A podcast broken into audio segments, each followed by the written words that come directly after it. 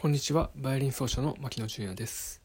今回は、え、バッハの魅力ということでバイオリンの無伴奏のための、え、ソナタとパルティータという曲集についてお話をしていきたいと思います。はい、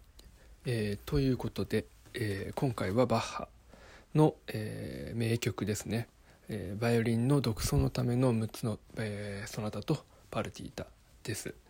えー、こちらは、えー、もうバイオリンを習っている人、えー、とか、まあ、バイオリン奏者プロはもちろんですけどが、えー、必ず、えー、弾く曲なんですね、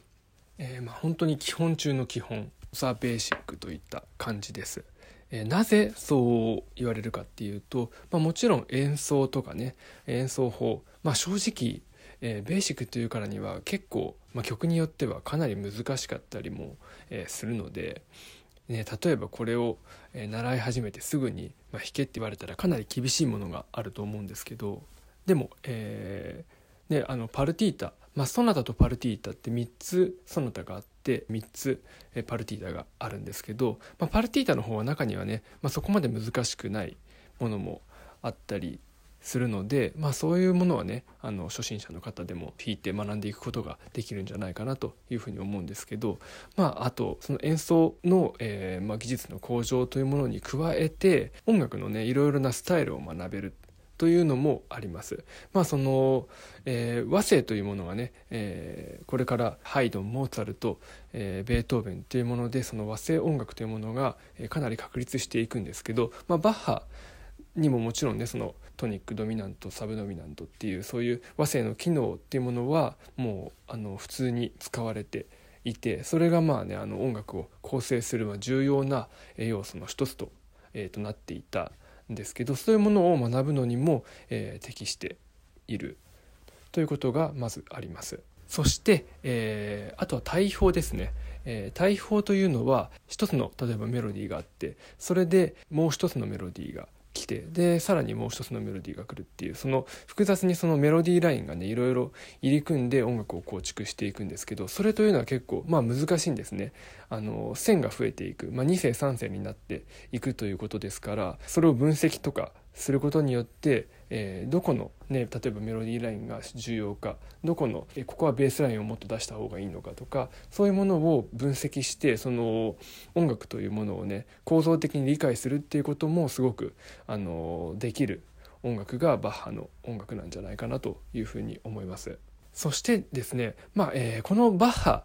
の、えーと、と6つのねソナタとパルティータはまあいろいろな説があるんですけど一つはそのピセンデルっていうバッハと,、えー、と同時代のね、えー、バッハより2つ年下なのかな？の、えー、同時代の優れたバイオリニストのために書かれたと言われているのでちょっとこの場合はねあの、まあ、当てはまらないのかなというふうに思いますけど概してその子供のためにね教育のために、え、書いていたっていう、まあ、いわゆるその練習曲ですよね。なので子供が例えば、え、ピアノをうまく弾けるためにはどういった、え、ものを練習したらいいのかそれをまあ曲に乗せて作ったとか例えばねそういうことが、えー、バッハは結構していたので教育的なあの面でもかなりあの曲とかを残しているんですね。多分確信はないですけどあのピアノのインベンションとか多分そうなんじゃないかなと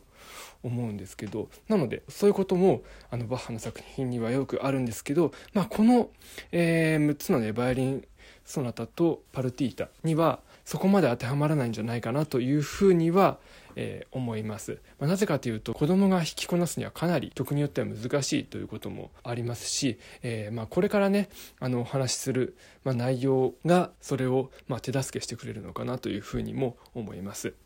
えー、その内容というのは、まあ、この曲の、えー、解釈についてです。えーね、あのバッハとか、まあ、この曲もそうですけどいろいろな曲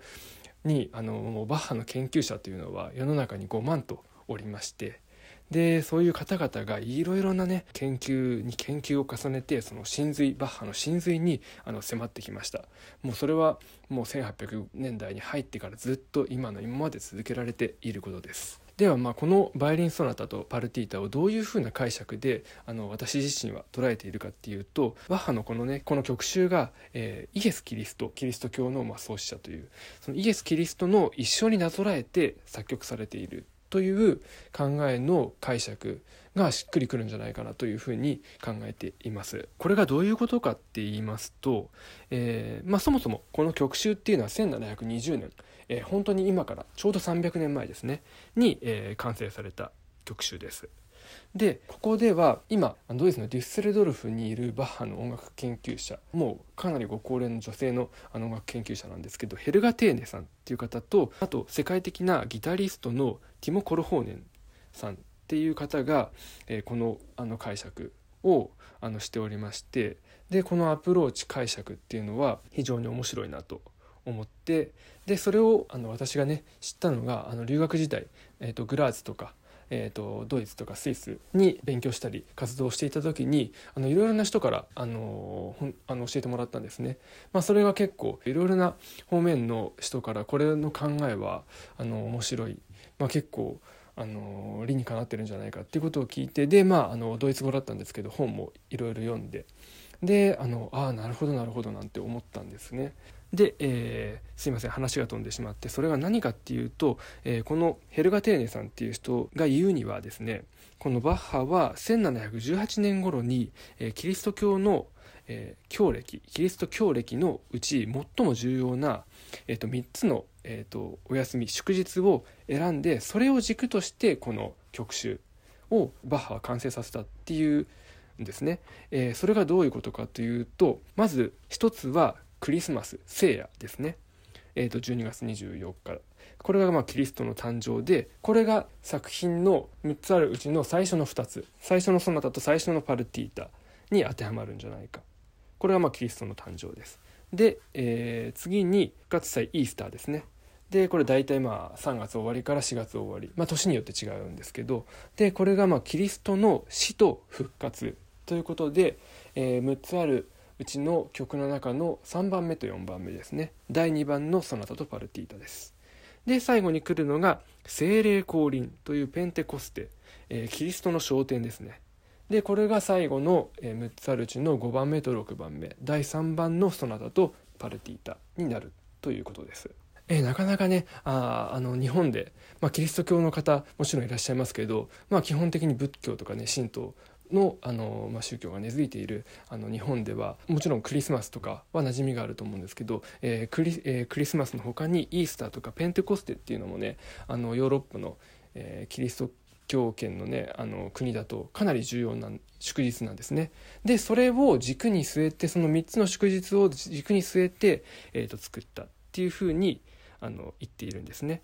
でこのえー、曲集の作曲は1718年頃から多分そのバッハの仕事の合間を縫って、えー、作られていったんですけど、えー、バッハがねこの完成を早くしよう完成もう絶対させようっていうふうに強く至ったっていう事件があります。それはまあバッハのあのプライベートな生活でのね悲しい事件がきっかけでした。それは、えーと、1720年の6月から7月に、えー、妻であった、えーとマリア・バーバラ。えー、さんというバッハの、えーと、最初の奥さんですね。が、えーと、突然あの亡くなってしまったんですね。でこの時期に、えーと、バッハは、えー、慶天校に指揮者として雇われていて1720年の5月から7月までを楽団とともに演奏旅行にずっと出かけていたんですね。で帰ってきて初めて妻の死をあの知らされることとなってしまいました。はい。えーね、今もちろんね今のようにメールもねあの電話もない時代ですからねまあ、手紙くらいですよねでそういうふうなことっていうのは、まあ、あるとは思うんですけど本当にまあ言葉にあの表せないくらいの悲しみであった衝撃だったと思います。はいえー、時間となってしまいましたので、えー、と今回は以上で、えー、また次回ねこの話の続きをさせていただきたいと思います。ご清聴ありがとうございました。